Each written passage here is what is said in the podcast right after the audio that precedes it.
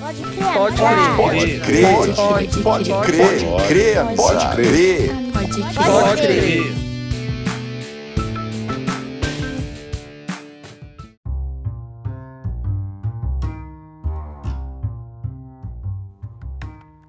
E aí, galera, nós estamos aqui com o nosso Pode Crer, episódio 1. Rodrigo Ferreira, professor de História, mestre em História, professor também da Secretaria de Educação do Distrito Federal. Boa noite, Rodrigo. É, um- é uma satisfação esse momento aqui para conversarmos e trocarmos ideia. Maravilha. E também temos como convidado Antônio Kubitschek, professor também da Secretaria de Educação, professor de Filosofia e mestre Filosofia e Metafísica pela Uni- Universidade de Brasília. Boa noite, Antônio. Obrigado pela sua presença. Boa noite, César de Paula. É um prazer meu estar aqui falando com você. Muito bacana. Eu que agradeço a presença. Tenho certeza que vamos ter uma, um encontro aqui muito produtivo. Bom, o tema da no... do, do dia, né? Do- o tema desse podcast, a construção da democracia. Então, vamos conversar aqui de maneira espontânea, mas naturalmente com convidados muito preparados e atentos a essa questão. E eu pergunto para vocês, né, o que, que vocês entendem de política? se nós estamos vivendo a política nesse sentido grego, ou como a Hannah Arendt, filósofa alemã, trata né, como coisa pública, né? esse espaço dos iguais. Né? A Hannah Arendt faz um trabalho muito de resgate da, da, da Grécia, né? da filosofia no sentido grego, da ágora pública. Vocês acham que nós temos esse sentido presente no, no nosso dia a dia? Enfim, o que, que vocês pensam a respeito aí? Quem gostaria de falar pra gente? Antônio, comece, Antônio. Ah, pode ser, Rodrigo. Bom, primeiro a gente tem que começar com a história, né? A história vem primeiro, então ela tinha que contar primeiro. Mas vamos inverter a, a- cena. E acho que o conceito que, que vem, que o César citou, conceito de política da coisa pública, no meu entendimento, é realmente tratar da coisa. A política não, ela não faz uma escolha, ah, como diria assim, separando, eu vou tratar da coisa para alguns ou para o meu grupo ou para o grupo do outro. A política ela trata de um todo. E outro, a política trabalha para o bem da sociedade, ou deveria. Também a gente pode trazer o conceito de política daquela arte de negociar. Um bom político ou uma boa política, ela exige uma boa negociação e que essa boa negociação seja é, lucrativa para todos ou para o máximo possível. Ah, diria que é o máximo quando em alguns momentos a gente não possa é, oferecer a todos. Mas é, a política ela precisa de cuidar de todos, cuidar da coisa pública, de gerir na origem da polis, ah, fazer uma boa administração, uma, retomando a, a ideia de uma boa negociação. E, o conceito de democracia a gente discute logo depois, né, César? Então, Sim, o meu entendimento de política ele parte disso. Uhum, A gente aprofunda. E aí, Rodrigão, o que, que você pensa a respeito? O que você pode trazer pra gente? Em primeiro lugar, eu gostaria de ressaltar, o Antônio não está mais conosco ali no 3, é, por iniciativa do, dos nossos colegas da orientação educacional, vai ser reativado o Grêmio Estudantil na escola, quer dizer, um espaço em que os estudantes poderão é, discutir politicamente aquilo que diga respeito a, a todos os tópicos concernentes à educação. É, achei interessante, inclusive, isso deve ter acontecido de manhã, né, César? Os alunos que Sim, sim. Dar informação chapa passaram nas salas para convidar os alunos, a chamar a atenção dos alunos para a importância de se formar um grêmio, espaço para os estudantes desenvolverem ah, formas de relacionamento políticas. E eu achei interessante que os meninos e meninas que se engajaram nessa iniciativa, eles têm uma noção é, bem, interess bem é, digamos assim, desenvolvida do que nós consideramos política, né?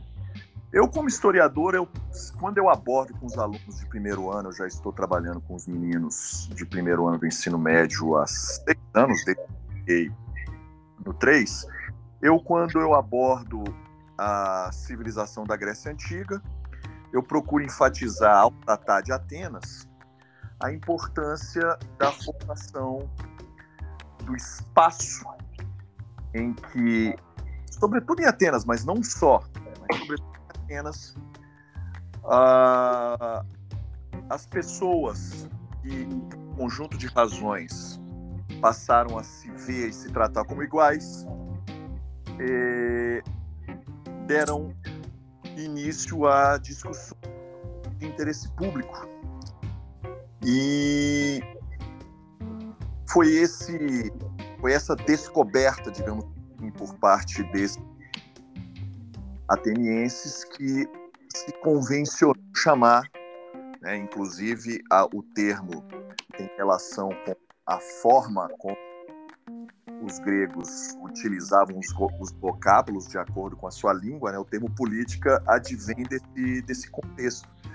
Então é interessante chamar a atenção dos jovens para este aspecto do desenvolvimento da, da política em Atenas. Né? As pessoas, por um conjunto de razões que a gente pode desenvolver no decorrer dessa, desse bate-papo, elas passaram a viver e a se tratar como iguais. É uma coisa muito importante que temos que sempre chamar atenção para os jovens, porque infelizmente alguns têm uma, uma concepção, digamos assim, é, não diria deturpada, mas tanto quanto enviesada do que é a política, né? Tem um clichê, né? Na verdade, o empobrecimento intelectual, diria, e até mesmo o senso comum na visão de que política é mais uma profissão do que um sentido né, de, de, de organização, ah, acaba é. tendo esses, esses clichês né, equivocados. Certo. Ah. Mas quando, quando eu penso assim, nesse assunto, como o Rodrigo está falando ali, ah, dos certo. jovens e tudo, mas será que esse pensamento deles não é porque eles ainda estão num processo de formação? Porque no processo de formação, na idade do caso dos estudantes, eles estão chegando ali por volta dos 16, 17 anos, começando a descobrir política. E o primeiro contato deles que eles têm é o que está no popular. Com certeza. Então, eu acredito que esse, essa primeira visão que eles receberam ali da rua, né, essa visão street aí, que não é mais aprofundada, detalhada, eu acho que é natural esse pensamento deles a, esse, é, esse pensamento de política ou a função da política, a organização dela. Então, eu vejo esse, esse aspecto que o jovem está num caminho em crescente, numa crescente. Então, ele está começando e ele começa de baixo. Mas à medida que ele fala, mesmo que ele fala ah, em tom pejorativo da política ou da, das questões políticas, significa que ele já está falando sobre. Não, com, cer com certeza. Na, é, na verdade, eu nem estava me referindo ao jovem em si. Pelo contrário, o jovem é a nossa esperança, né? É, eu falo quando entra no senso comum de uma população já é, estabelecida, né? E que acaba, talvez por uma formação precária ou não ter pensado esse assunto dessa maneira como nós estamos colocando aqui, vê a política nesse viés, né? É, a política como não, naquelas, na, não no sentido weberiano, né? O político como profissão, né? Mas, mas como um, algo que só pensa em benefício próprio, né? Enfim, esse clichêzão mesmo, né? conceitos aí, César. Hã? Eu gostaria de trazer dois conceitos em ah, política ah, claro, claro, e, claro. e, não que eles sejam uh, os dois filósofos, dois pensadores aí, não que, que eles sejam, uh, não que eles compartilhem da mesma ideia, mas dois que falaram bastante em política. Primeiro, Aristóteles está lá na Grécia, mais ou menos. Com certeza. Três séculos antes de Cristo, alguma coisa assim. E, e, e Aristóteles coloca que a política é para levar a felicidade da polis. Uhum. Então, é. a, a, a, boa política é aquela que leva a felicidade à polis. Daí a ideia de um bom político tem uma boa arte de negociar e essa negociação é para uma busca do bem comum. Pode até ter despertado nisso a turma de contratualista, de pensar o Estado, o, estado, é, o contrato social e tudo mais, né? Ou o Estado Civil logo depois. Do... Mas eu também queria trazer um conceito, talvez, é, que gerou um aspecto negativo da política. Mas aí eu eu acredito que já vem de Marx, Karl Marx, né? Que para Karl Marx essa política também, conforme é colocada na sociedade, ela é uma política de uma classe dominante, é uma política de poder. Uhum. E aí essa política de poder gera um tom pejorativo, uma conotação pejorativa que talvez o Rodrigo, quando é, nota isso em, em alguns jovens, é porque pegou esse aspecto e uma crítica que, no início, eu colocaria até de origem marxista, de que a política é para exercer um poder e um poder de uma classe dominante. Sei. E aí a, a, os demais começam a falar mal da política. É, o Rodrigo ele trouxe, na verdade, uma, uma visão interessante, chamando bem para a realidade a formação do Grêmio Estudantil lá no 103, né, na escola pública do Distrito Federal. Uh, e também trouxe a, ideia né, da, da, isonomia e da isegoria, né? Os iguais, né? E, e, o, o, espaço do público dos iguais, ou, ou de, que para nós, na verdade, é na concepção de que todo mundo tem direito, né? A vida, todo mundo tem direito à fala, todo mundo tem esse espaço. Mas muito legal essas colocações. Uh, César. Eu acho que. Pode falar, pode falar, Rodrigão. Eu estou eu estou lecionando, você sabe disso, não sei se tem que conversar sobre isso. Estou lecionando como eletiva orientada desde o ano passado. A pandemia veio para atrapalhar né, nosso contato com o aluno, que é completamente diferente.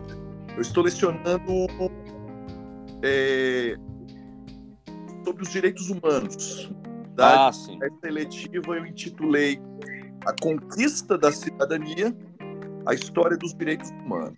E aí o viés que eu é, imprimi na, no meu planejamento do, do, da elaboração do material e das discussões nas, discussões nas aulas é quanto esses direitos que hoje são reconhecidos, e eu procuro dizer para os alunos, ó, o fato serem reconhecidos já é uma coisa muito positiva. No entanto, eles precisam ser efetivados. Aí a gente vai desenvolvendo. Mas, eles, para serem reconhecidos, eles, historicamente, eles foram reivindicados é, até se tornarem, é, digamos assim, uma força material nas diversas sociedades onde essas ideias vieram a se desenvolver. Então, quando na minha primeira intervenção eu falei sobre o, o, ressaltei o aspecto histórico da, da, da, formação da democracia em Atenas, eu quis implicitamente dizer isso, né? O Antônio citou Aristóteles e eu procuro demonstrar isso para os alunos, na perspectiva histórica, como essa classificação pelo Aristóteles, né? como em seus primórdios a cidade de Atenas ela foi engendrado o poder na cidade foi engendrado por determinados grupos de famílias, né? Na, na, em Atenas eram chamados eupátridas, né? Aristocratas, configurou-se um poder oligárquico, mas as lutas sociais se desenvolveram um conjunto de razões ali, dentre eles um hábito que se tornou comum ali, que foi a escravidão por dívida, e aí todo um processo de reformas que levou dois séculos, basicamente, culminando na instalação dessa comunidade de iguais, digamos assim, que a partir do século V a.C. ali se desenvolveu. Então, eu acho importante sempre ressaltar para os nossos alunos essa, esses princípios lá da Atenas do século V, muito embora os cidadãos fossem apenas sempre procuro deixar claro, eu creio que fazem isso com os alunos, né? É, as, as mulheres eram consideradas é, em paridade com os homens em questões de consciência, etc. Mas eu também procuro fazer um contraponto para os alunos, porque essa visão negativa que muitos têm, o chamado senso comum, tem também, a meu ver, né, a gente já discutiu isso, a relação com a forma como os meios de informação mostram a atividade política, pessoas envolvidas nas atividades políticas, e aí cria-se essa visão como sendo uma coisa, em essência, nojenta, é, encabeçada por pessoas em caráter, entendeu? É nesse sentido que eu procuro desenvolver e a argumentação com os alunos chamar a atenção para eles de que não é assim, que existe um outro enfoque, uma outra visão, a ciência da ideia é outra. É mais ou menos nesse sentido que eu procuro trabalhar e levantar questões para os alunos. Bacana, bacana. É, é, achei legal o Rodrigo falar que é uma coisa nojenta, né? É, é, esse asco que a gente acaba tendo de política e que acaba ah, fazendo eco na sociedade e um eco de que eu não voto mais em político nenhum ou políticos são todos assim. Eu faço algo semelhante, Rodrigo. É, e eu procuro dizer assim, a política é uma coisa muito bonita, muito bela, em que mostra uma negociação e talvez a questão aristotélica de buscar a felicidade. Entretanto, existe a politicagem, que é esse lado nojento, pejorativo, né? É, então eu tento classificar os termos assim uh, como a politicagem, que é isso do qual a população acaba falando mal. E não tem se uma sociedade que se pretende civilizada, esse conceito, inclusive, ele, ele adquiriu uma, né, uma conotação muitas vezes pejorativa, porque ele passou a opor povos e culturas, né, em sentido hierárquico, mas é, civilizadamente, como é que as pessoas vão resolver as suas diferenças? Vão sair no, no braço? Né? Elas vão. Tem gente que prega isso. Por meio do diálogo, da discussão, da exposição das ideias. Por isso, a importância, por essas e outras, né, a importância da reativação do Grêmio na nossa escola. Os meninos vão ter que. Vai ter, vai ter pessoas responsáveis por, digamos assim, é, supervisioná-los, e aí eles vão resolver as suas questões que eles vão propor por meio do diálogo, da argumentação, né? Não vai escrever, eu sempre costumo os alunos assim, eu escreve, organiza as ideias com um professor de faculdade, e eu acho fantástico, é verdade, você lê, né? Eu, eu pelo menos eu trabalho assim, você lê, aí você senta, faz umas anotações, aí você vai organizando concatenando as suas ideias e tal. E aí, vamos dizer isso para os alunos. Né? Organiza suas ideias, que aí você se expressa muito melhor, seja por meio da escrita, seja por meio da fala. Nós temos alunos que sabem se expressar muito bem. É muito positivo, né? Dizer o que pensam, sintetizar o que um determinado grupo pensa. Muito bacana, gente. Essa conversa, essas reflexões vão render muita coisa para a gente falar aqui. Nós vamos chamar aqui nosso intervalo e eu queria deixar uma pergunta para a gente retomar no nosso segundo bloco. A pergunta, a reflexão é do Winston Churchill. A democracia é o pior dos sistemas, com exceção de todos os outros. Eu queria que vocês comentassem isso, mas no próximo bloco. Até já!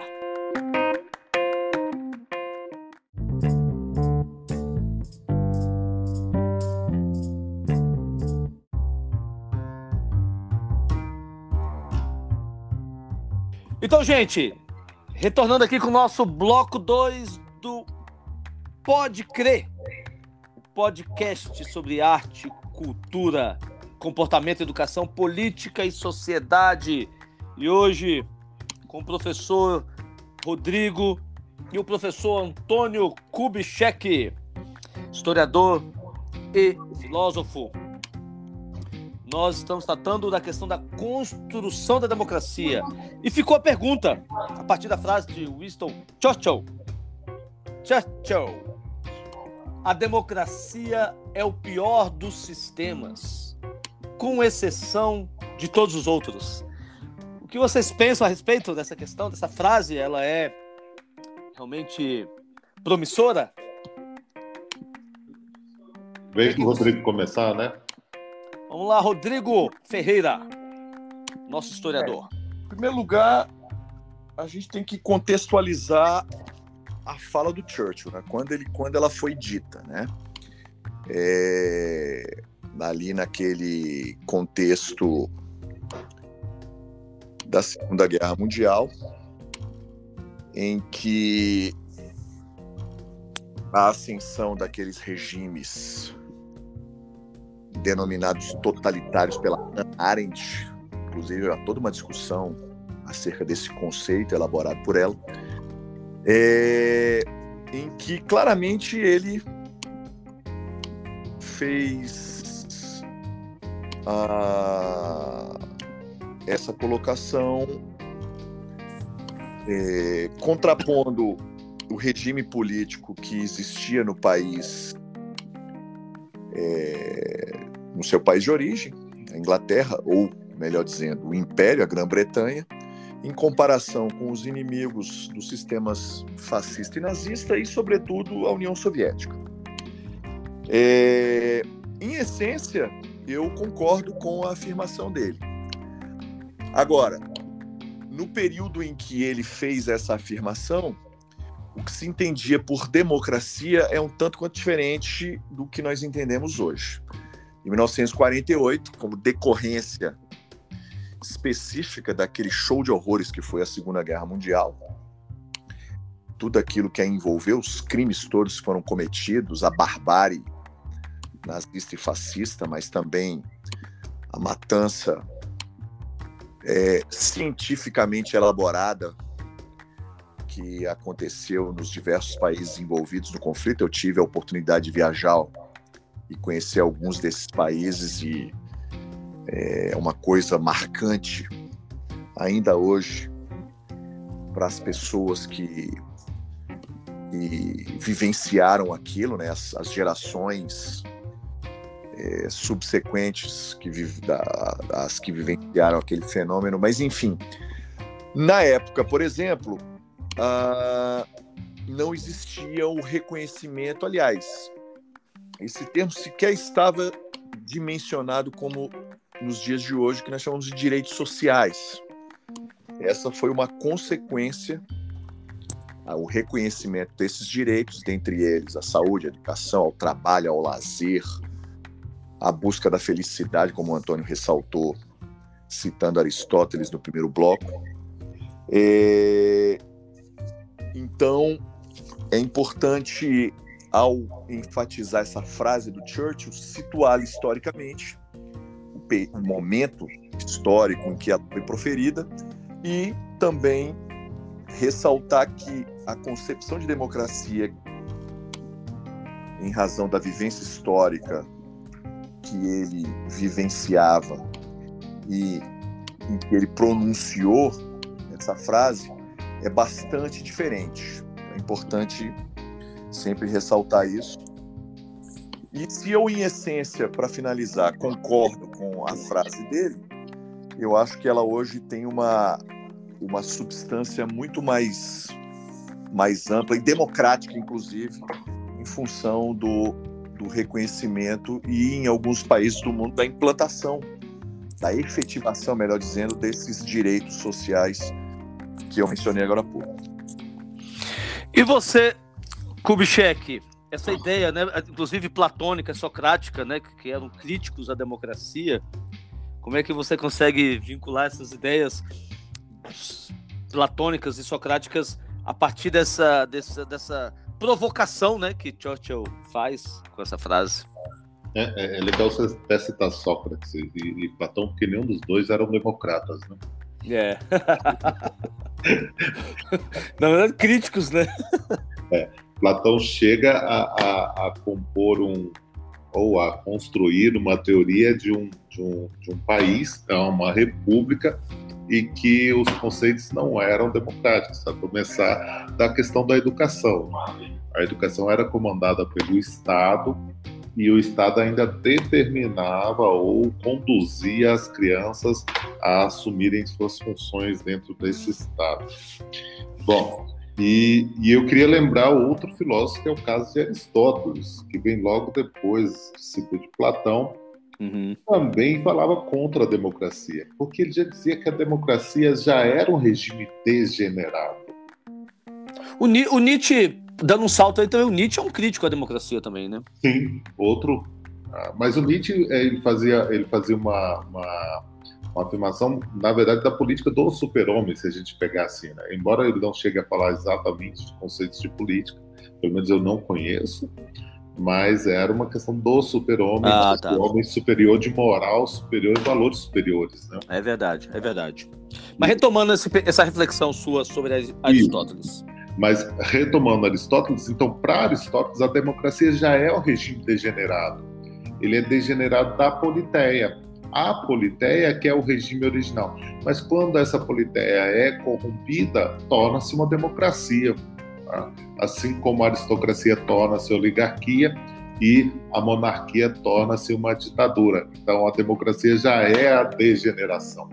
E aí, só para pensar em, em Churchill, eh, eu fiquei aqui pensando assim: quem são as pessoas que costumam citar Churchill? eu vejo sempre governos autoritários ou governos que querem colocar uma, uma, uma afirmação ou um dizer de uma autoridade, como se Churchill fosse um grande democrata, right? como se ele fizesse uma grande defesa de um mundo livre e igualitário, que num conceito atualizado da democracia é o que a gente pensa. Né? Quando a gente pensa numa democracia, é que seria igual para todos. Mas Churchill não, ele começa ali, e, e a gente pode pegar das, da, das é, colônias inglesas que a gente tinha, é, ou ainda que as colônias inglesas que sofriam com, com aquela dominação já antiga da Inglaterra, logo depois da descoberta dos novos mundos e tudo mais. Então, eu não vejo o Churchill como um democrata e como um defensor da democracia. Ele era muito mais um defensor de um capitalismo, de um regime autoritário do capital, do que de um regime é, livre para todos, ou que fizesse a defesa de todos. Então, uh, não vejo o Churchill como, como, como expressão de um, de um democrata.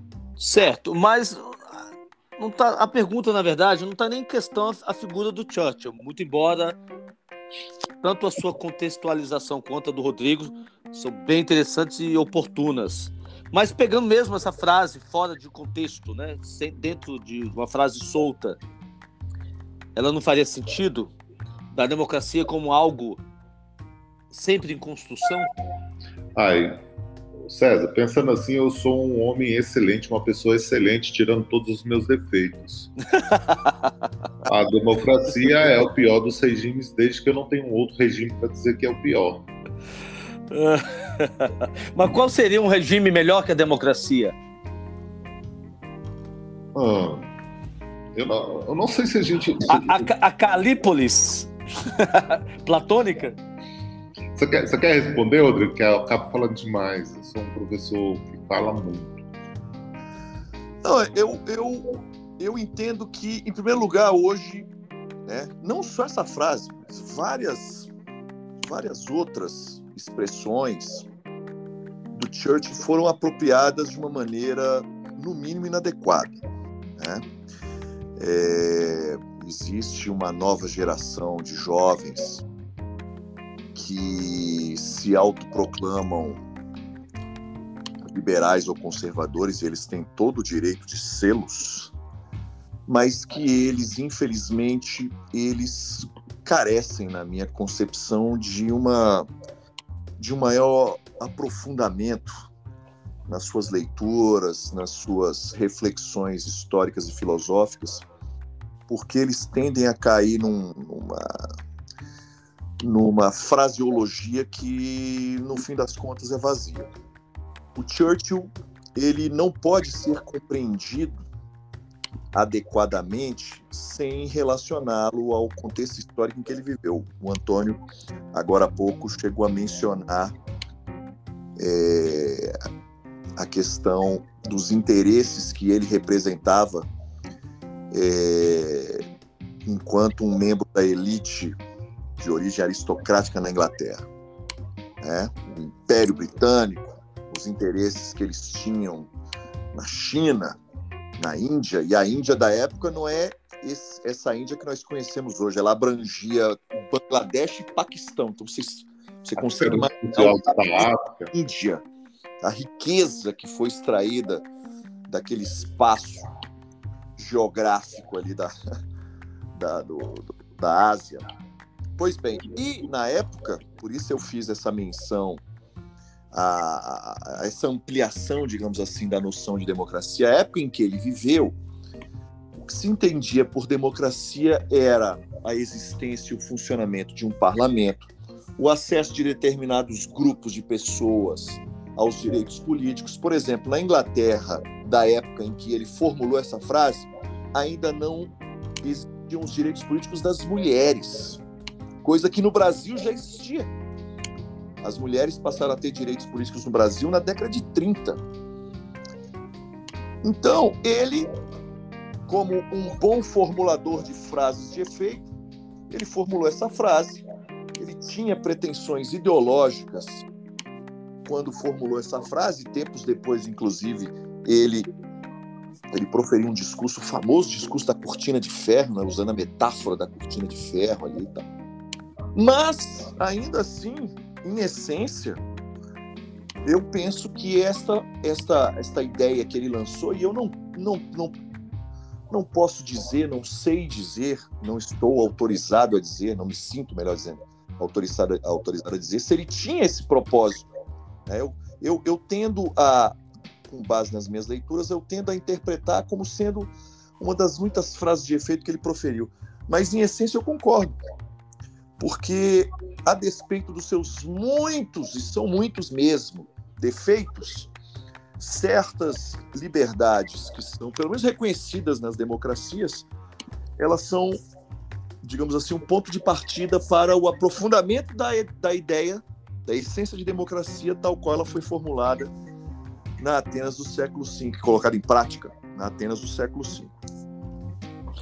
Vocês pensam que podemos dizer que nós vivemos uma, numa democracia, se a gente levar em consideração essa ideia, essa distinção entre é, democracia formal, que são as instituições, né, digamos assim, e a democracia substancial, aquela que de fato a gente vê nas ruas, a democracia tal como ela é de verdade, né?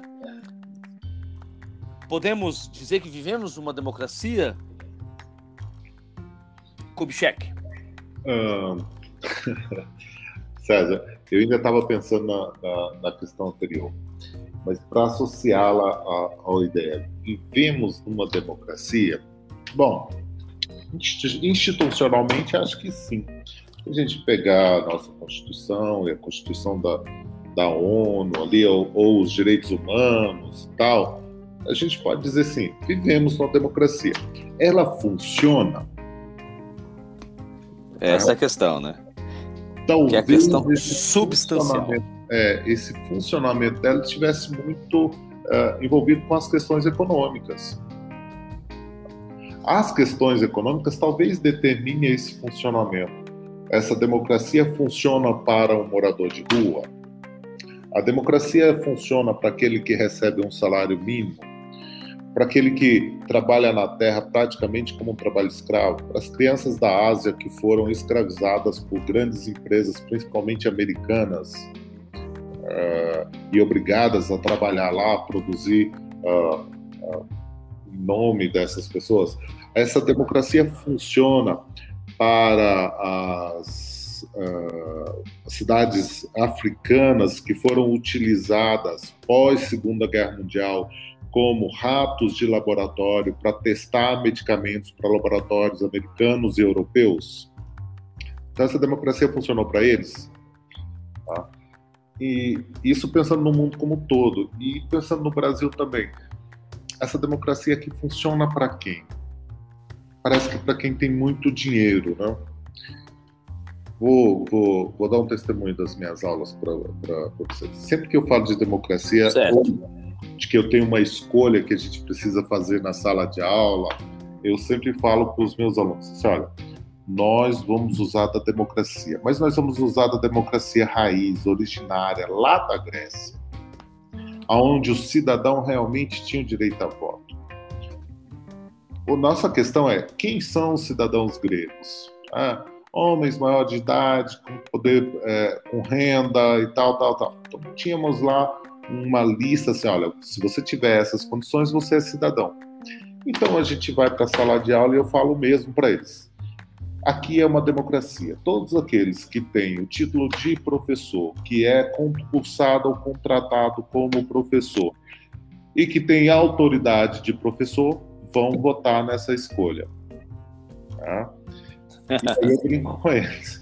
Aí eles ficam cabreiros, né? Como assim, né? Que democracia é essa? Eu faço algo parecido, aí eu excluo as meninas. Aí já tem, já gera polêmica, né? Nossa senhora. Mas as, mas as mulheres não, não eram consideradas cidadãs, elas ficam bravas. Isso. Então, é, é, eu acho que a nossa democracia vai, vai muito disso, viu, César? Vivemos numa democracia, talvez ali no papel, sim. Na prática, não. Não vejo, não visualizo isso. Pois é, sobre isso, né? É, a gente divide. Pode-se usar qualquer termo, mas muito bem colocado por você, né? Democracia formal, né? Que é o que ela existe no papel, nas leis, nas instituições, mas substancialmente ela é frágil. A democracia jurídica, a econômica, a social e a política, né?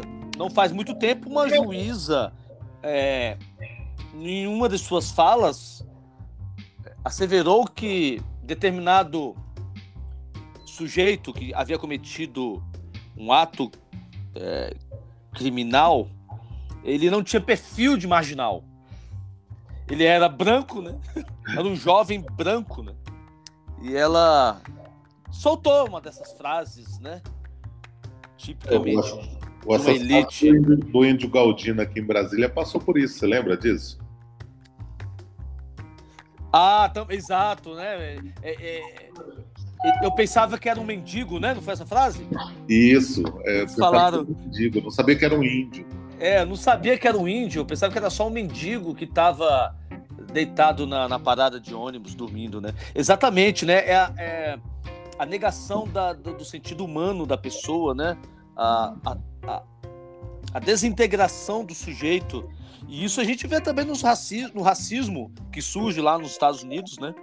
Com essa sub-raça, ou uma não raça, nem sub-raça, uma não raça, né? E, e aí você me lembrou muito bem desse episódio do é, lamentável e que marcou né, vergonhosamente Brasília, que é a questão do índio Galdino. Pra quem não sabe, tá, gente? É, isso foi nos anos 90, no início, foi logo no início dos anos 90, aproximadamente. Um jo- Ah. 1997, eu me lembro bem. 1997. Ah, classe, jovens de classe média de Brasília, numa, entre aspas, brincadeira, comprado gasolina e tocado fogo naquele que eles depois tentaram justificar, como bem lembra aí Kubitschek, que não- sabia que era um índio, pensava que era um mendigo, como se isso fosse né, a não, o mendigo como um não ser, né? justificasse essa atrocidade que foi matar aí um, um- uma pessoa índio. Coincidiu de ser um índio na semana da, que estava comemorando o dia do- do- do- dos povos indígenas, não é isso? É, Se eu não me engano. César, Então, nós só temos pra lembrar que não só- tinha smartphone para filmar, né? Ah, é, exato. É, exato. 97, como disse aí o Rodrigo. Então a gente tem uma democracia jurídica que ela é para uns, mas não é para outros, né?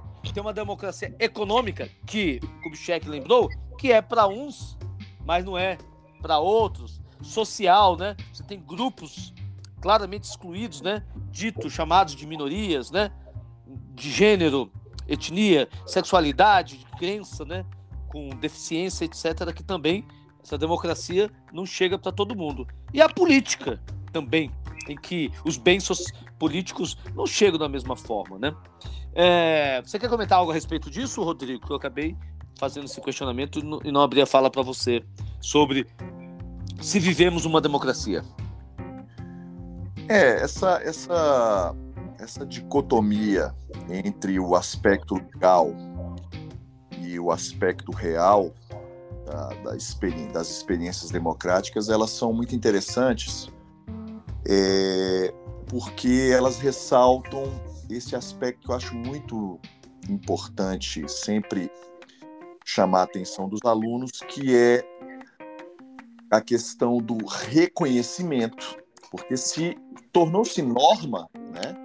E os alunos, se não me falha a memória, têm em sociologia no primeiro ano, eles trabalham, os professores trabalham com os alunos o artigo 5 da Constituição. Se sentar para ler o artigo 5 da Constituição, rapaz, você chega a ficar emocionado, porque né? Espírito do. Né? Ainda mais cai, cai um cisco no olho, né? Ainda mais, os dias, ainda mais nos dias de hoje. Porque o espírito ali, no final da ditadura, as pessoas que foram eleitas para a elaboração da Constituição, na Assembleia Constituinte, estavam imbuídas de um espírito, né? Vamos nos livrar desse. A expressão que eles utilizavam na época era essa: esse entulho autoritário. Vamos reconhecer aqui os direitos das, da pessoa, da dignidade da pessoa humana. Então, inclusive, aquele famoso discurso do, do Ulisses Guimarães, quando pronta a Constituição e promulgada. Então, o reconhecimento já é uma coisa importante. Já é, se comparado com outros tempos históricos no nosso país, por exemplo, o que a gente chama de direitos civis, inexistiram por pela maior parte da, da, da história do nosso país uh, desde a chegada dos portugueses, direitos civis básicos, gente. Né? As pessoas simplesmente não tinham direitos civis, com exceção daqueles donos de fazendas, dos burocratas enviados por Portugal para assumir funções de governança no país e tal. Então já é, já é uma coisa, digamos assim, é, progressista o reconhecimento e o registro normativo desses desse conjunto de direitos. Agora, na prática, por um conjunto de razões, dentre eles a nossa herança escravista, que ela é uma chaga, ela ela condiciona toda uma série de comportamentos, de hierarquização das pessoas. Vocês deram muito bem lembrar o exemplo aí desse episódio daqueles garotos lá na. Foi, no, foi ali no começo da Asa Sul, né? Tem até um monumento lá. W3 Sul. A praça w... chama Galdino. Também. W3 Sul. Tem até um monumento lá no, atrás do ponto de ônibus. É. É, é, e aí, achando que estavam se argumentando para querer justificar o que fizeram, eles utilizaram esse exemplo que as pessoas introjetam determinados valores, né? E a gente percebe na prática como é, esses princípios, o princípio da isonomia presente em Atenas, que foi inclusive fundamental para o estabelecimento daquela nova ordem política, aquele novo regime político, a gente percebe que na prática é inexequível no nosso país em razão dessa visão hierárquica de que há pessoas que que naturalmente são superiores às outras. Então toda essa toda essa discussão ela envolve essa reflexão com o intuito de desconstruir nas pessoas, porque infelizmente as pessoas introjetaram isso mesmo, né? Ver o outro como portador de, de poderes especiais, como nós temos visto aí um fenômeno né, de uns anos para cá no mundo, é, acaba inviabilizando a ideia, porque eu sempre bato essa tecla. A ideia é muito interessante. O problema é colocá-la em prática, mas colocá-la em prática nos, nos diversos contextos socioeconômicos e culturais, ela bate de frente com as realidades dessas diversas localidades, nacionalidades. No nosso caso, essa concepção hierárquica de sociedade que, infelizmente,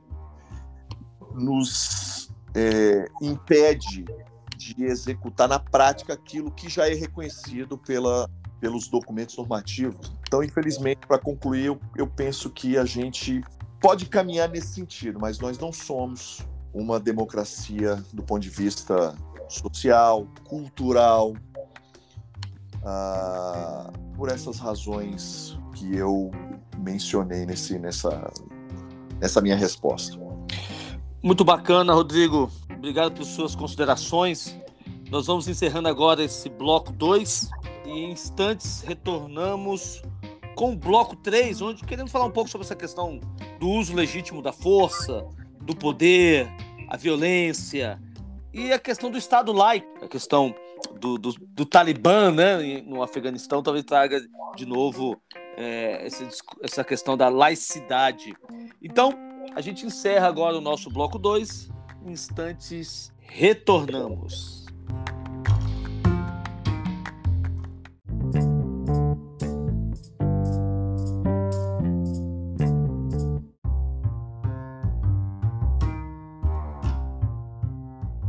De volta no nosso Pode Crer, podcast de arte cultura, comportamento, educação, política e sociedade. No nosso episódio número 1, um, aqui com a presença honrosa de Rodrigo Ferreira e Antônio Kubitschek, falando hoje da construção da democracia. E nesse bloco 3, falaremos sobre esses conceitos weberianos uh, que merece nossa reflexão. Talvez outros autores, já citados como Hannah Arendt, Agamben, quem sabe pensando também a questão da micro, do micro, micropoder de Foucault, enfim, tantos outros assim, que merece entrar na nossa discussão. A, a obra do Paz, né? Por que não a questão da necropolítica de Aquiles Mbembe? Que é a questão da força, poder, violência do Estado, a violência legítima, como diria Weber, e também uma questão dentro desse contexto, aproveitar, ou seja, sobre a laicidade. Afinal, o Estado é laico. Então, meus caros, quem gostaria de começar a falar algo a respeito Quer lançar uma pergunta primeiro, não, se assim? Um ponto que você gostaria que a gente começasse firme? Sim, gostaria pensássemos aqui nesse momento uh, a forma como o Estado usa o seu poder, a força, né? A força, a força ela só está na violência ou ela a força é aquilo que se elabora a partir daquelas questões que já foi colocado em outros blocos, né? Que é o espaço da negociação, o espaço da isonomia. Ou o Estado ele tem na sua origem esse esquema repressor, quando as coisas saem dos seus tentáculos, ele de fato pode mesmo usar o, o uso da força, ou isso tem que ser repensado? César, é, é... posso começar, Rodrigo? Por favor. Tá bom. Eu queria lembrar Althusser.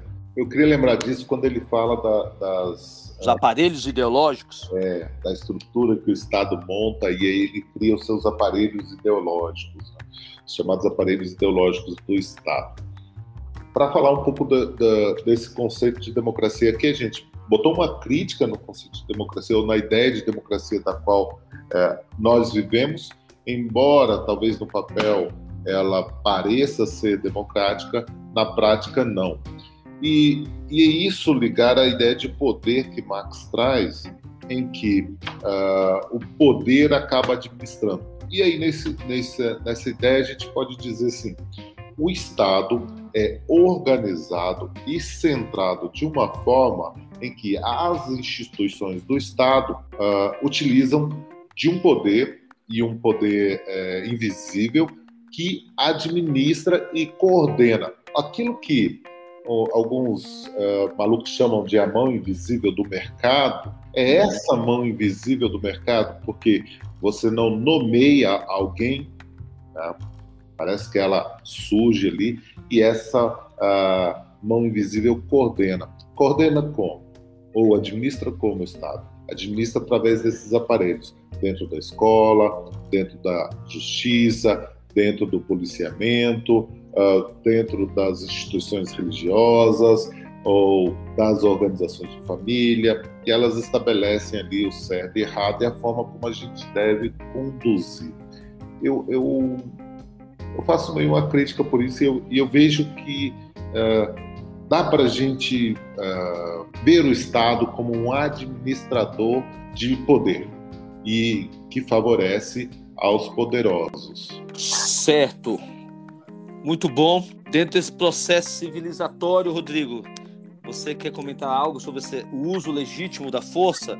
Será que se o Estado tem o uso legítimo da força, como assevera Weber, o povo, ao ser injustiçado, tem o direito ao revide? Eu não chamaria de revide, ele tem o direito à rebelião. Né? Inclusive, literal. Isso é, isso é... A greve é um direito daquele que é oprimido, não é isso? Isso é, é. Eu, eu brincava com os meus alunos, uma piadinha infame, eu chamava de João Cadeado. Né? isso é, é, o direito à rebelião. Né? É... O, o, o, próprio Estado, a ideia de Estado, né? Estado com, com, com E maiúsculo, quando ele surge, ele já engendra por questões é, diretamente ligadas aos espaços geográficos onde essas primeiras formas de Estado foram concebidas e, e colocadas em prática, né, essa questão do monopólio do monopólio da força. Né? Eu, eu penso, inclusive eu estou trabalhando isso com os meninos do primeiro ano essa semana. Eu penso nas primeiras formas de Estado, nas primeiras civilizações, Mesopotâmia, Egito.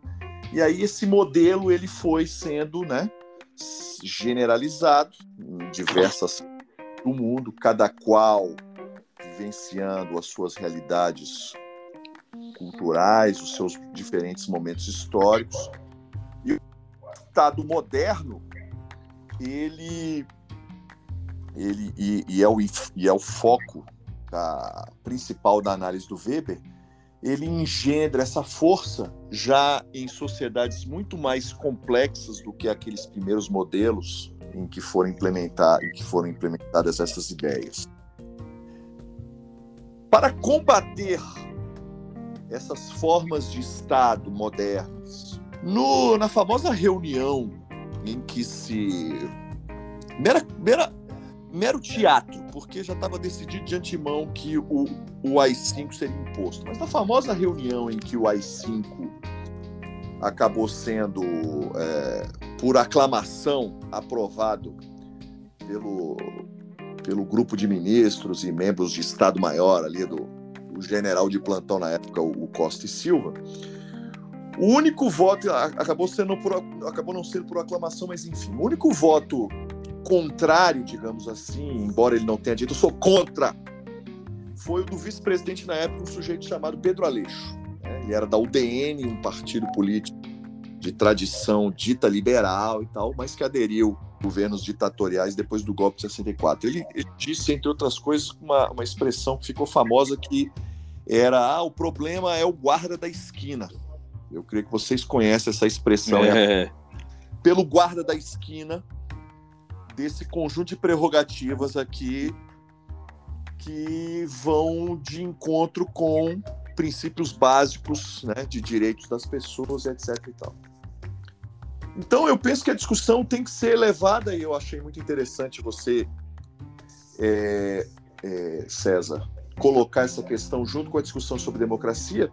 Eu penso que essa, essa discussão tem que ser feita também levando em conta qual é a função né, dos, das instituições que detêm o monopólio da força numa sociedade democrática. Eu penso, eu penso que é importante colocar isso. Sim. Só para encerrar minha fala, porque eu já estou falando demais. No Rio de Janeiro, em São Paulo, São Paulo, por um conjunto de razões, né? A violência, a brutalidade de alguns de alguns membros da, da, das polícias, sobretudo a Polícia Militar em São Paulo, foi por, por determinação legal, foi imposto a esses agentes que saem a campo, como eles, como eles dizem, a, que fosse acoplado em seus uniformes câmeras digitais para registrar as ações, né? Exatamente, para registrar as suas abordagens, etc. E tal. E aí a gente, aí eu, eu, eu lanço a questão da uma questão em cima da sua questão, César. Por que isso é necessário Sim. numa sociedade em que pelo menos formalmente são reconhecidos os direitos básicos da pessoa humana? Aí eu gostaria de ouvi-lo, ouvir o Antônio também, o que ele pensa a respeito disso, embora ele já tenha expressado aí é, como ele compreende este, este fenômeno. É, o fato de, se, de ter a necessidade alguns praças, policiais em ação de rua, tenham a necessidade de ter uma câmera para monitorar suas ações, é a, é a clara demonstração de que a força policial repressora no Brasil, ela, ela age, inclusive, fora da lei, né? Uh, nós sabemos que no Brasil, o Brasil é campeão do chamado auto, auto de resistência, né? O policial alega que houve resistência e, portanto, ele eliminou o outro, o sujeito. E frequentemente nós sabemos que muitos faz, as perícias mostram que, que essa auto-resistência tem, na verdade, na, em verdade, verdadeiras execuções, né?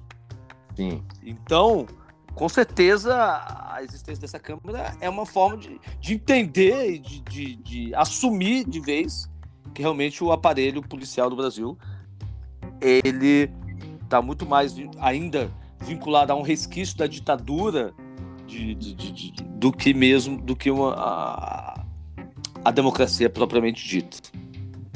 O monopólio legal da força, da expressão, esse, esse princípio, ele é ético, moral e ele é normativo. Né?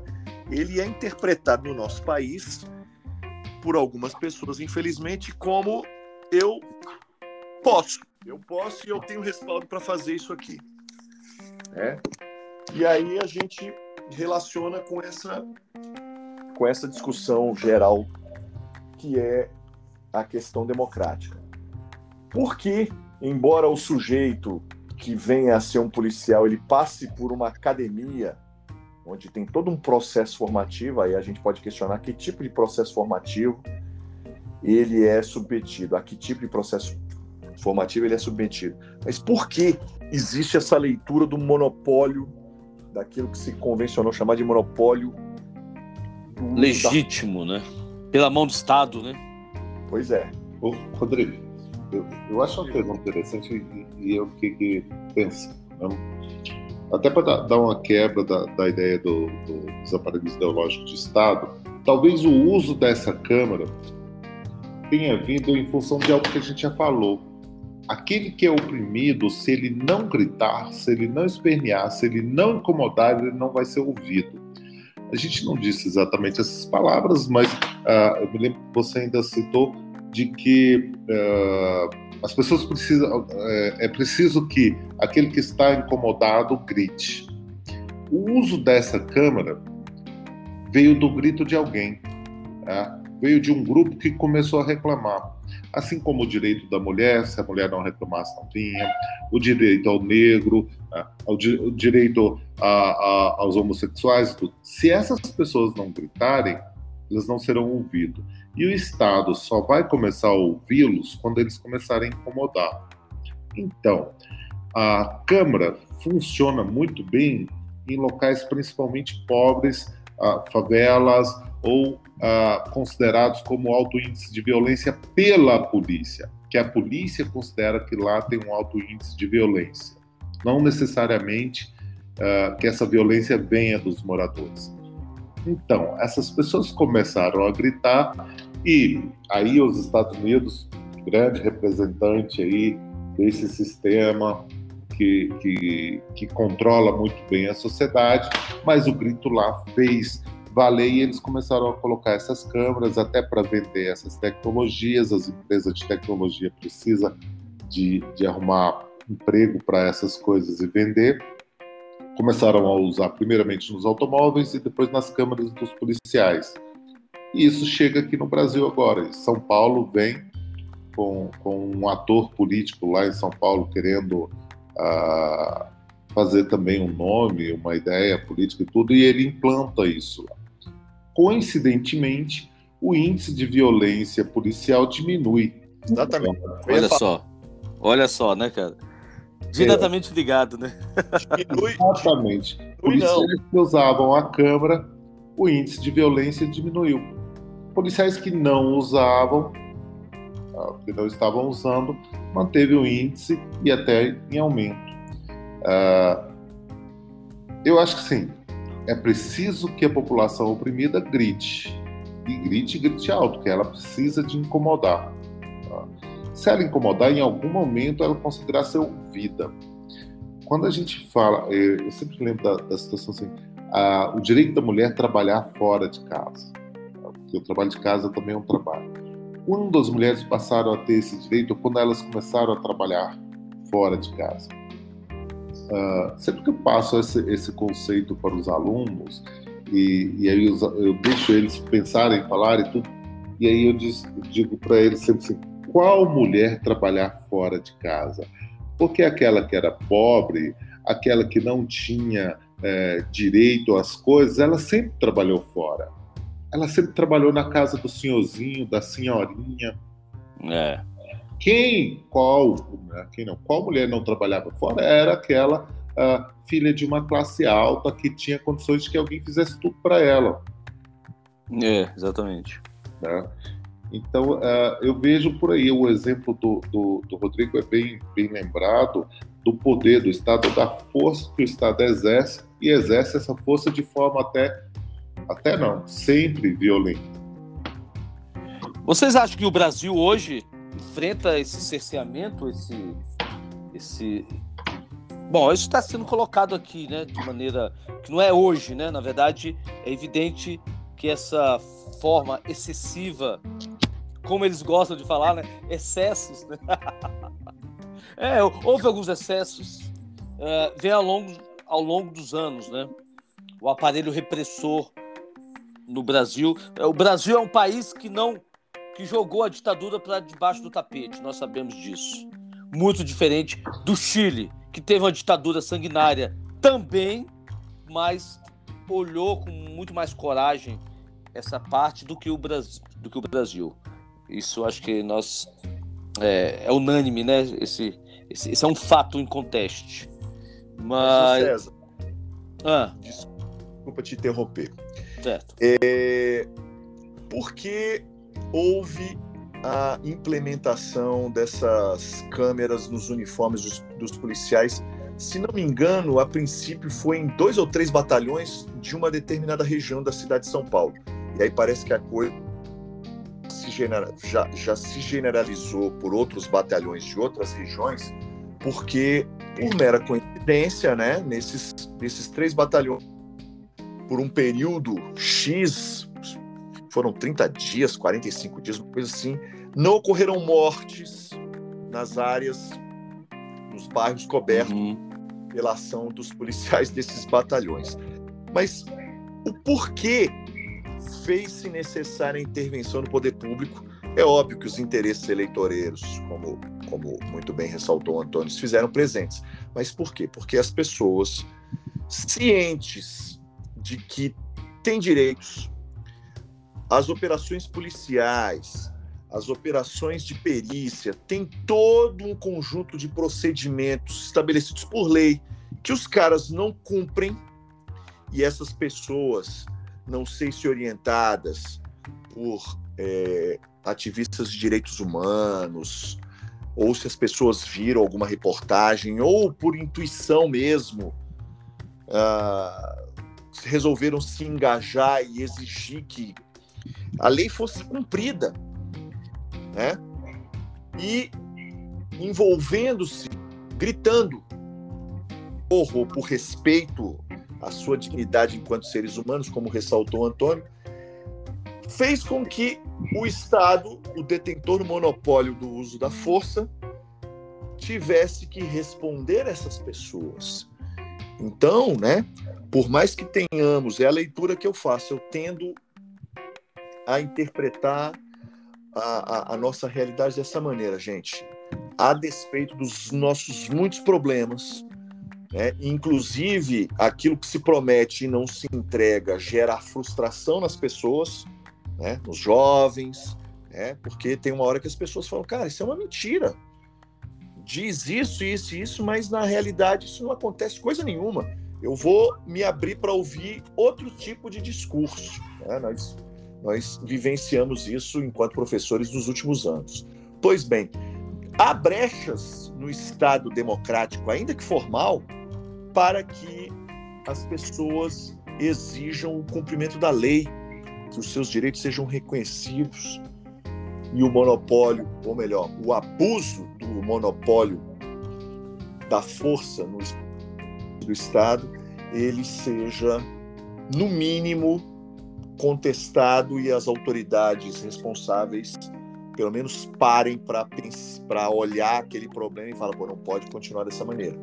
E foi o que aconteceu, por exemplo, em São Paulo e outros estados, inclusive o nosso aqui, já iniciativas ali na Câmara Legislativa nesse sentido, de os policiais passarem a ser obrigados fazer passar a ser obrigatório no uniforme o uso de câmeras para aqueles que forem fazer operações é, nas ruas. Perfeito. O Rodrigo acabou de fazer assim, uma amarração, né? conseguiu fechar a ideia, porque as pessoas poderiam estar se perguntando por que esse tema tão evidente agora. Porque desperta, na verdade, né? Nós estamos falando do o aparelho, os, os aparelhos repressores do Estado, do monopólio legítimo, aqui eu até coloco aspas, da força pelo Estado e como que o despertar social, né, faz com que a gente repense, inclusive essas, essas instâncias que são representativas, né, do, da, da segurança pública, né, é, é parte integrante de qualquer democracia é, repensar e se colocar como cidadão que tem, que tem direitos e que não pode viver sobre uma repressão ou simplesmente relegados né, à, à violência gratuita de toda a ordem. A gente encerra agora esse, essa nossa conversa do bloco 3. Mas eu perguntaria se vocês gostariam de falar, porque eu mencionei e não poderia deixar de lembrar, da questão do Estado laico. Eu sei que isso aqui mereceria uma conversa, um podcast só para isso, mas vocês gostariam de comentar algo sobre é, a importância, né? Eu já me, me, coloco aqui como defensor da importância de, de defendermos o Estado laico e como que desvirtuar essa ideia é prejudicial à democracia. Vocês gostam, poderiam falar algo a respeito em breves palavras? Eu vou falar um pouquinho, mas porque eu, eu gostaria de ouvi-lo também. Tá. Eu penso, eu penso o seguinte: o César já ele já expôs aí nessas breves palavras mais ou menos o que eu a leitura que eu faço. Uh, a ideia do Estado laico é precisamente compreender, abranger, melhor dizendo, os diversos tipos de religiosidade, inclusive aquelas pessoas que não têm religiosidade nenhuma. De modo que livremente as pessoas possam exercer as suas crenças, praticar as suas, os seus rituais, sem serem constrangidos na medida em que há, como já ocorreu em momentos históricos, outros no nosso país e no mundo, uma religião oficial. Não, a ideia do Estado laico, ela tem como princípio não haver nada oficial, porque se entende que se trata de uma questão de foro íntimo das pessoas, e cada qual com as suas crenças exercê-las livremente, ter os seus espaços, os seus momentos para a prática dos rituais. E essa ideia, ela é uma ideia de caráter democrático.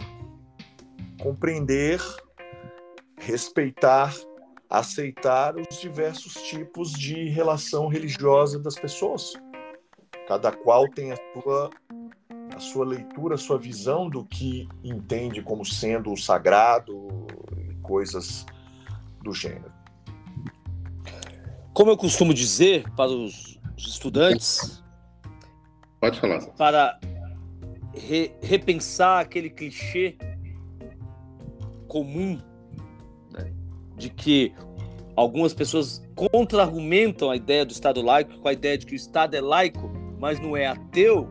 Eu costumo dizer que onde está escrito na Constituição que diz que o Estado é ateu? A questão não é essa. A questão é exatamente essa que o Rodrigo colocou. A defesa do Estado laico é exatamente aquilo que garante que todas as religiões e todas as consciências e práticas religiosas sejam respeitadas, defendidas, né? Desde que cada um preserve o direito da outra, né? Então, essa é a ideia do Estado laico. Suas considerações, Antônio Kubitschek. César, eu fiquei pensando, uma das questões que eu queria colocar é exatamente isso. O Estado laico não significa um Estado ateu. Ou o político que faz a defesa, o que atua, que gere num Estado laico, não tem que ser contra nenhuma religião. E ele é eleito, e aí pensando no Estado, tem um gestor, esse gestor é eleito por diferentes religiões. Então ele não está lá para defender uma específica. Tá? Ele está lá para defender o direito de todos.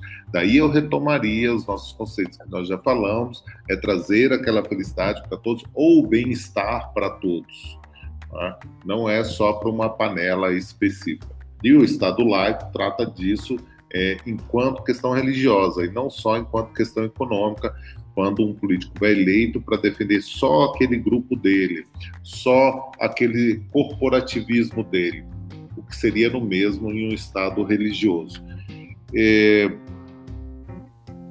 por outro lado, eu, eu fiquei pensando assim: é, a ideia do Estado laico surge na Idade Moderna, ali, numa tentativa de separar, até porque a gente vinha de uma, de uma Idade Média onde o Estado era muito forte e a gente tem os movimentos protestantes e tudo isso surge uma necessidade de separar as ideias do Estado das ideias uh, espirituais ou religiosas. Tá?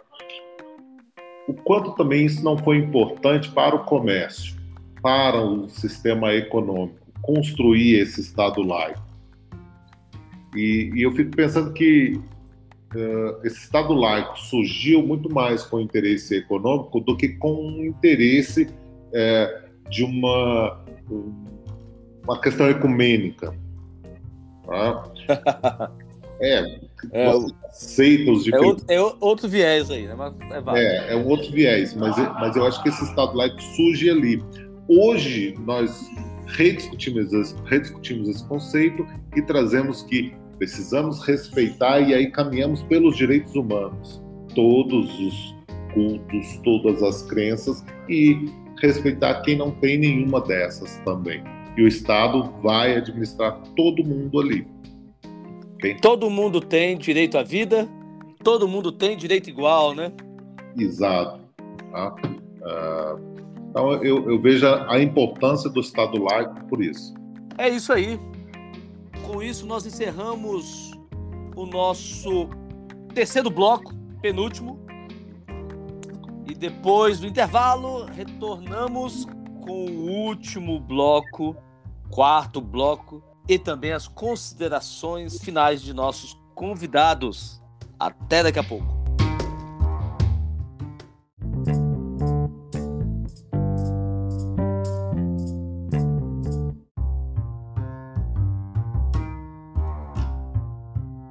Então, voltamos para o nosso quarto e último bloco do Pode Crer, o podcast de arte, cultura, comportamento, educação, política e sociedade.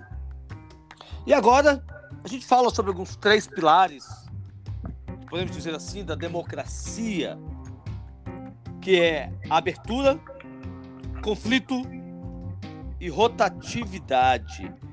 E passamos, naturalmente, nesse mesmo bloco para as considerações finais também.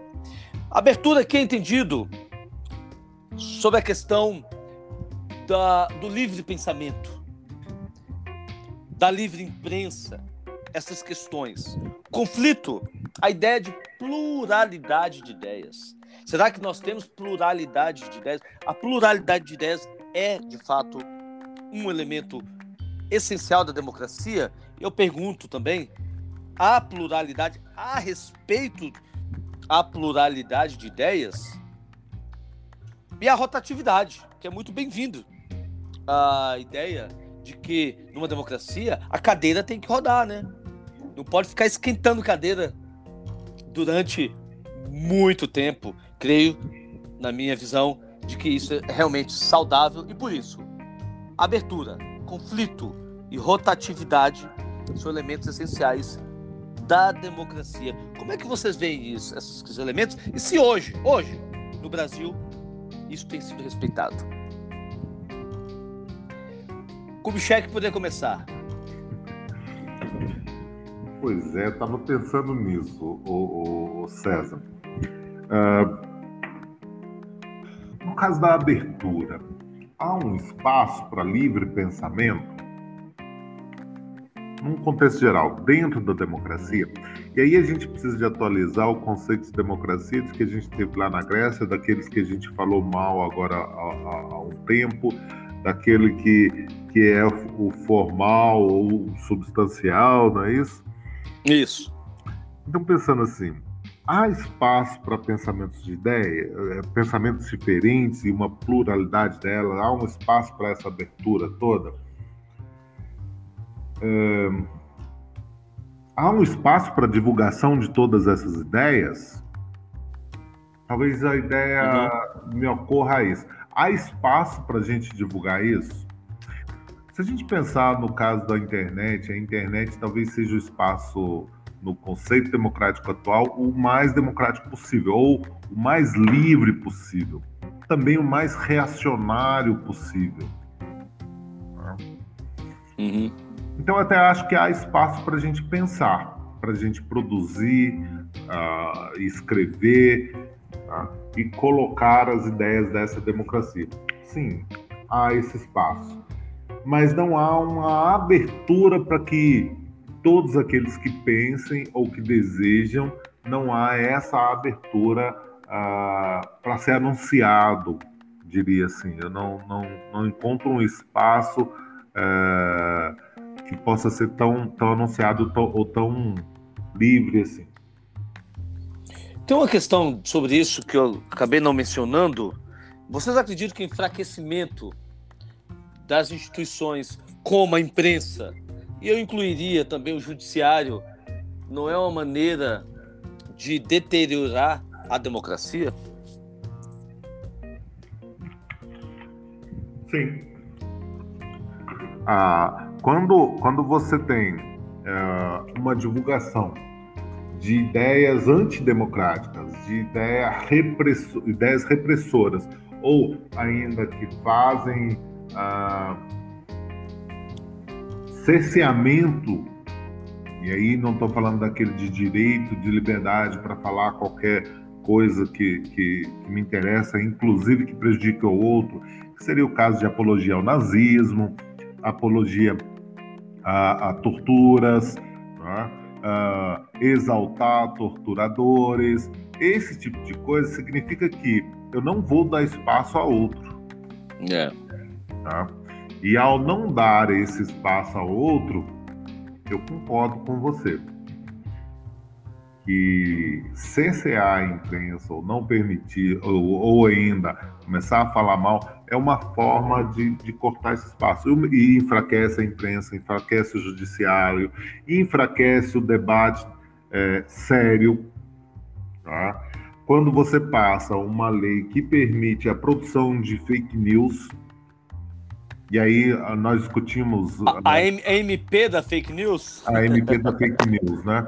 É, uh, nós conversamos certa vez da ah, uma juventude em 2000 e alguma coisa aí, 16, 17, estava ouvindo muitos podcasts ou muito YouTube e aquele YouTube ou influencer falava muita coisa com a intenção de ganhar dinheiro, mas só que aquilo acabava influenciando as pessoas.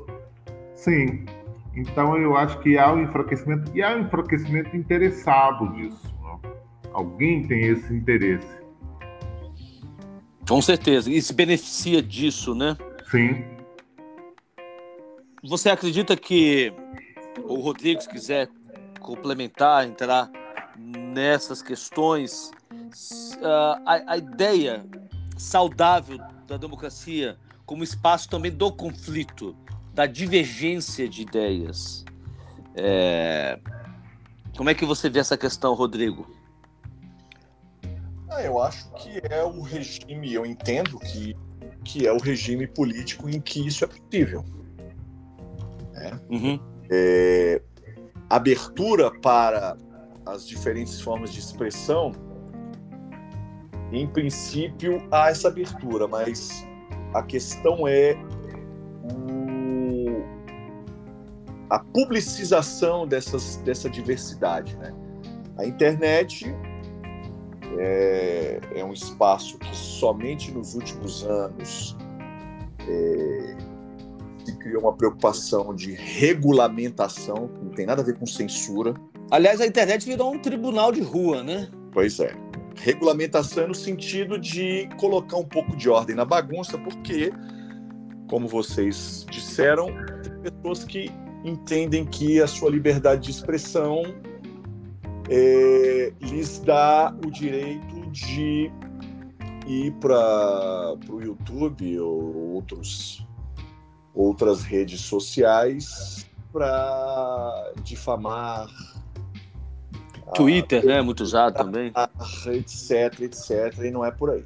Então, em vários países do mundo, inclusive no nosso, já existe uma discussão sobre a regulamentação daquilo que se faz nas redes sociais. A pessoa não pode, aquilo ali né, não é um território isento de legislação, né, de norma.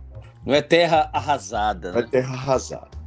Então, certos, certas ideologias, né, que é disso que se trata, elas têm tratamento privilegiado em certos espaços, sobretudo na chamada mídia tradicional, em detrimento de outras que, por exemplo, fazem uma crítica contundente e radical a essas ideologias que têm espaço de expressão na chamada mídia tradicional.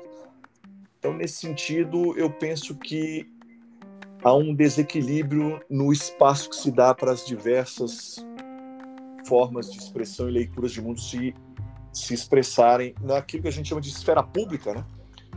Com relação uhum. ao conflito, em razão desse, desse espaço, né, da abertura, como você denominou, César, uh, Sim. esse conflito de ideias, ele, em primeiro lugar, ele fica um tanto quanto deturpado porque não se dá espaço ou o mesmo espaço no, no, no, nos meios, né, imprensa escrita ou na, no audiovisual, 10 minutos para a pessoa que defende uma determinada, uma determinada ideia falar e mesmo tempo para aquela outra pessoa e tal. Não vejo, não acontece no Brasil, também por razões históricas, a forma como se desenvolveu a mídia no nosso país explique muito porque há uma certa há um certo monopólio da fala, uma certa ideologia tem espaço e outras quase não tem espaço ou não tem espaço nenhum. Então, nesse sentido, prejudica o debate de ideias, o conflito. E aí as pessoas foram para a internet, mas a internet tem esse problema da ausência de regulamentação, ao abuso de direito ali da parte de muitas pessoas, e não é possível é, na maior parte dos espaços, dos, das, das, dos programas, né, das redes sociais, você efetuar uma discussão de ideias tal como nós estamos fazendo aqui, por exemplo. Exatamente, a, a existência de mídias alternativas é, é, muito interessante, né? Se nós usássemos mais a juventude que está nos ouvindo, enfim, quem estiver nos ouvindo é, tiver essa consciência dessas mídias que estão tanto quanto independentes desses grandes monopólios, com certeza é uma maneira de ter acesso a algo mais verídico, né, do que a gente vê dentro de uma certa manipulação dos interesses econômicos que o Antônio mesmo já colocou e como que essa infraestrutura, que é a questão econômica, é, dirige né, as instâncias democráticas. Né? Então, o, essas mídias alternativas é muito interessante que a internet, de, de todo modo, as redes sociais e a internet possibilitou isso, né? O que dá uma alternativa de olhar né, a sociedade. Esse é o aspecto, na minha opinião, esse é o aspecto positivo da internet. Ela, ah, deliberadamente, o Antônio citou o Steve Bannon, nos últimos 10 anos, os Engenheiros do Caos tem um livro que eu estou querendo comprar, não sei se vocês já viram, cujo título é esse. Uhum.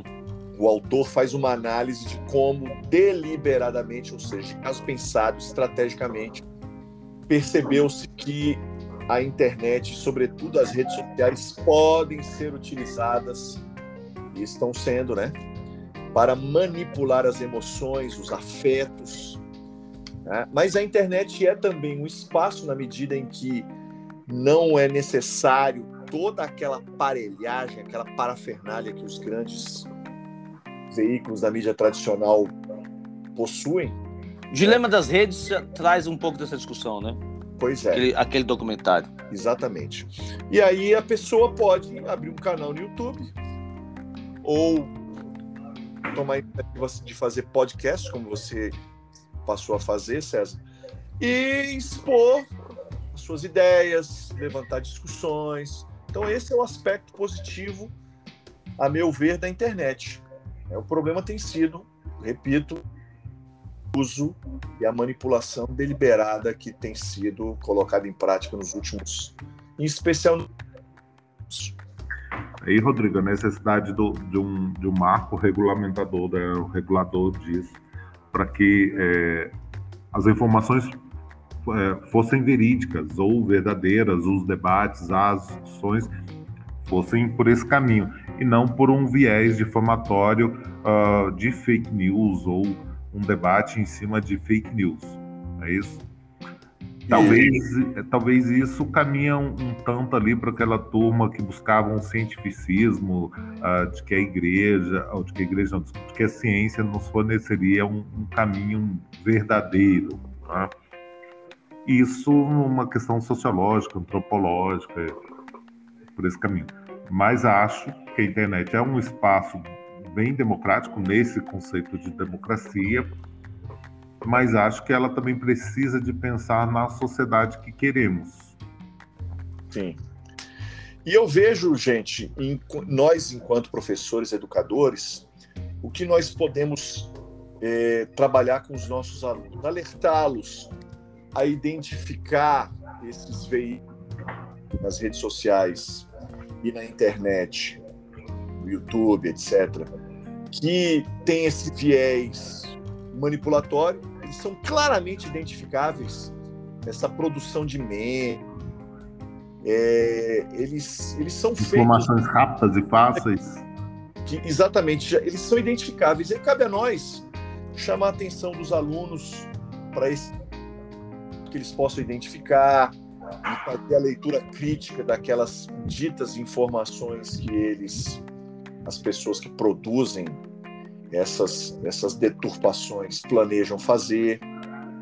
Olha, mas é fácil por um lado, por outro lado, eles detêm um poder econômico, financiadores por trás desses, dessas redes, desses canais, e eu quero mostrar um outro lado que muitas vezes não é tão fácil, porque são muito bem produzidos, a capa é muito bem produzida, sabe? Não, só a capa, César, a, é, é, aquela, é aquela, aquele princípio do Goebbels, né? Eles não só produzem... Como divulgam, né? Excelência, eles divulgam tem acesso, é, né? A coisa chega, né? Turnamente. Eles produzem em escala industrial e são pessoas, são profissionais que passam o dia inteiro equipes e equipes fazendo a produção e a divulgação disso. E aí eles criam, né, uma expressão que tem se utilizado bastante, uma realidade paralela. Infelizmente, é. as pessoas envoltas nessa, nessa, por essa máquina, elas entram, digamos assim, numa órbita que é difícil depois estabelecer um diálogo democrático, porque elas já estão imbuídas de, de que inviabilizam sequer conversar. A frase de Goebbels, a que se refere Rodrigo, é uma mentira dita cem vezes torna-se verdade. Algo assim, né? Uh, bom, ficaremos horas e horas debatendo esse assunto.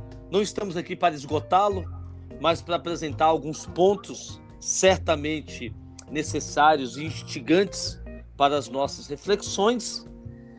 Mas eu queria agradecer a presença do mestre historiador e historiador Rodrigo Ferreira, do também mestre em filosofia Antônio Kubitschek e passar para as suas considerações finais e se teve algum ponto que não foi levantado que vocês gostariam de falar.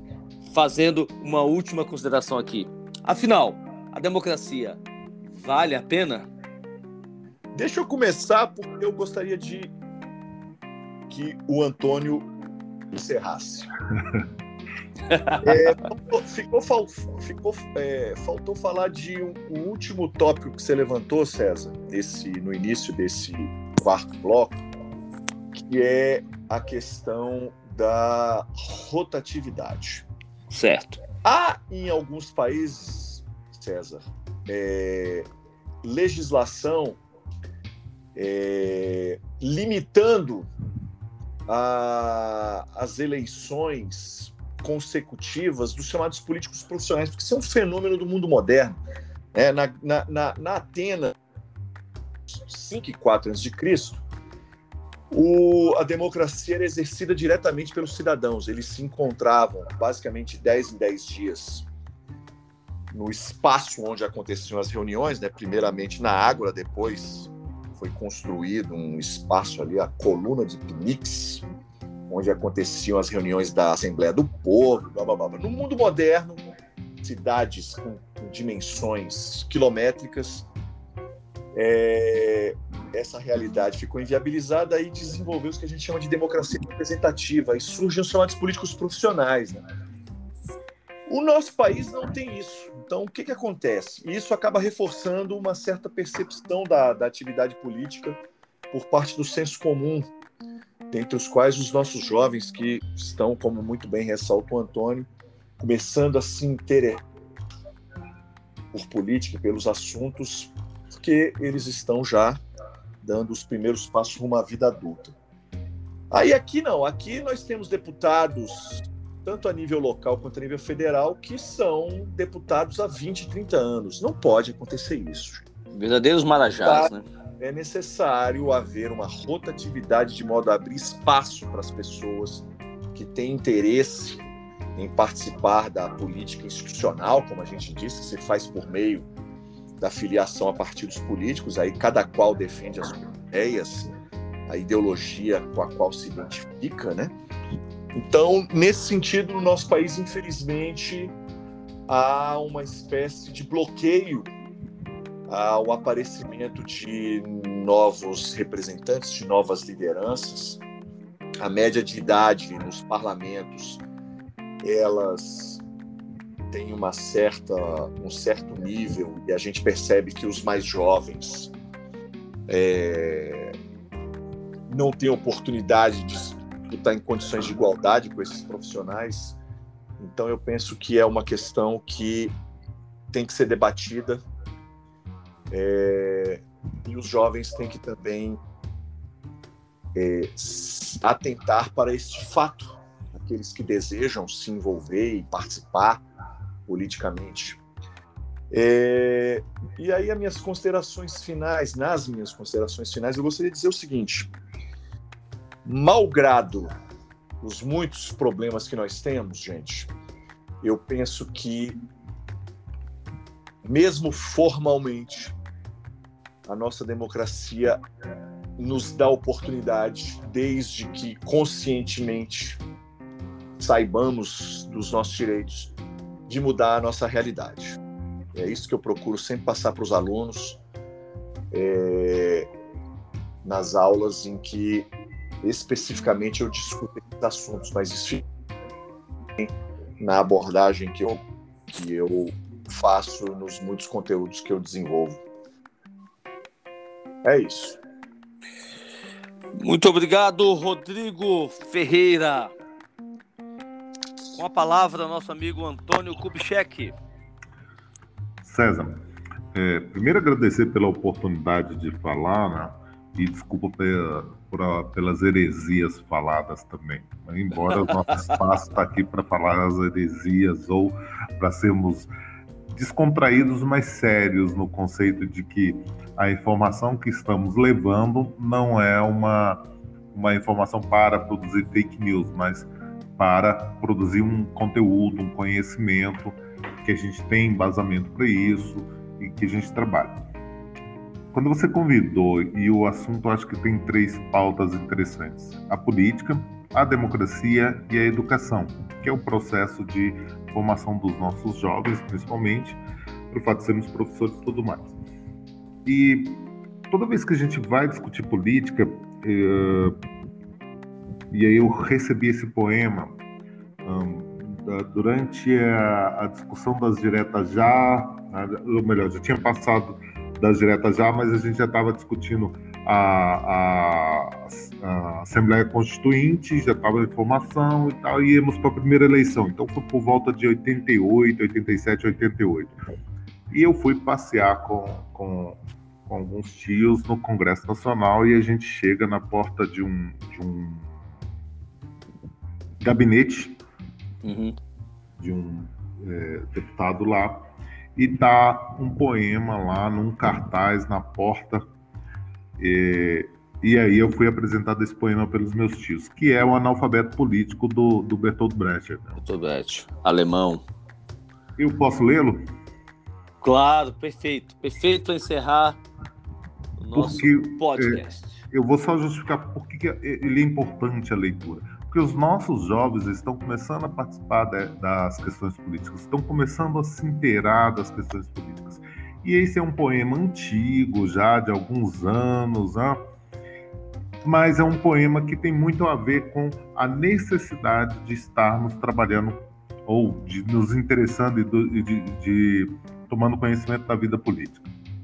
E aí, para falar dos, dos políticos profissionais que o Rodrigo acabou de dizer, no caso de deputados, vereadores, uh, senadores que estão ali há anos e anos e se reelegendo e principalmente que ficam ali sem fazer nada, chamado baixo clero.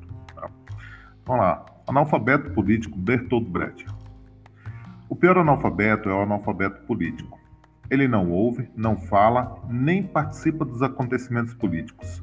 Ele não sabe que o custo de vida, o preço do feijão, do peixe, da farinha, do aluguel, do sapato e do remédio depende das decisões políticas. O analfabeto político é tão burro que se orgulha e estufa o peito dizendo que odeia a política. Não sabe o imbecil que da sua ignorância política nasce a prostituta, o menor abandonado e o pior de todos os bandidos, que é o político vigarista, pilantra, o corrupto e lacaio dos exploradores do povo. Olha o que eu penso. A participação do jovem torna-se importantíssimo nisso. Tá? Uh, é o jovem quem vai poder combater e quem vai poder tomar decisões políticas no âmbito dele, enquanto cidadão, e que essas decisões políticas ele tem que saber que o, a resposta não é imediata, ela vai demorar um pouquinho. As decisões políticas são tomadas, mas elas têm seu tempo. Algumas acontecem com prazo menor, mas outras levam anos e às vezes até séculos para a gente poder mudar de postura, de posição. Ah, o direito da, de, das mulheres que elas ganharam na rua, dos negros que ganharam, dos homossexuais, tudo, nunca foram rápidos. Tá? Somente o direito dos poderosos foi rápido, mas dos oprimidos nunca foi um direito rápido. Mas é preciso que insistimos, que vem insistindo é, e que não deixemos de insistir para que esses direitos sejam atendidos. E aí a gente pode falar de um aluno de escola pública, de um aluno da periferia, de um aluno que tem todas as dificuldades que um aluno de é, uma classe social privilegiada não tem. Tá? Não tem, por exemplo, de ter um bom computador, uma boa internet, um bom celular e ainda ter um motorista para levá-lo na escola e buscá-lo. Então, eu acho que é preciso não ser analfabeto político para a gente reconhecer isso. E pensando ah, numa pergunta anterior que você falou assim, a democracia é um regime justo, é o melhor regime, ou não é, ou tem regime melhor? Eu acho que a democracia foi uma classificação dada ali por alguém que se interessava em manter ali, em conservar aquela situação, aquela condição política e econômica. Tá? Porque para a classe que está explorada, oprimida, qualquer regime que faz isso com ela não é bom. E se dentro da democracia tem pessoas assim, tem pessoas que tanto faz estar num regime ruim ou pior. Tá? É, esse tipo de democracia não funciona. Mas se a democracia começar a olhar essas pessoas e ela é demorada, esse, esse demorado é, desculpa, e esse olhar é demorado, né, ela começa a, a, a ser olhar, a ser olhada não, a ser representativa, ok? Muito obrigado, César. Rodrigo, foi um prazer. Quem sabe de uma outra oportunidade, no outro tema, a gente contribui aí e, influencia ou desinfluencia alguns, né? Perfeito, Antônio. Quero também agradecer a presença de vocês dois. Com certeza, esse encontro foi e está sendo e será rico para quem puder aqui realmente refletir sobre as ideias que foram colocadas. E não poderíamos realmente concluir de maneira melhor do que relembrar o Bertolt Brecht com seu poema o analfabeto político, muito bem lembrado pelo amigo Antônio Kubitschek. Então, este foi o nosso Pode Crer: Arte, Cultura, Comportamento, Educação, Política e Sociedade. Até um breve encontro. Um grande abraço.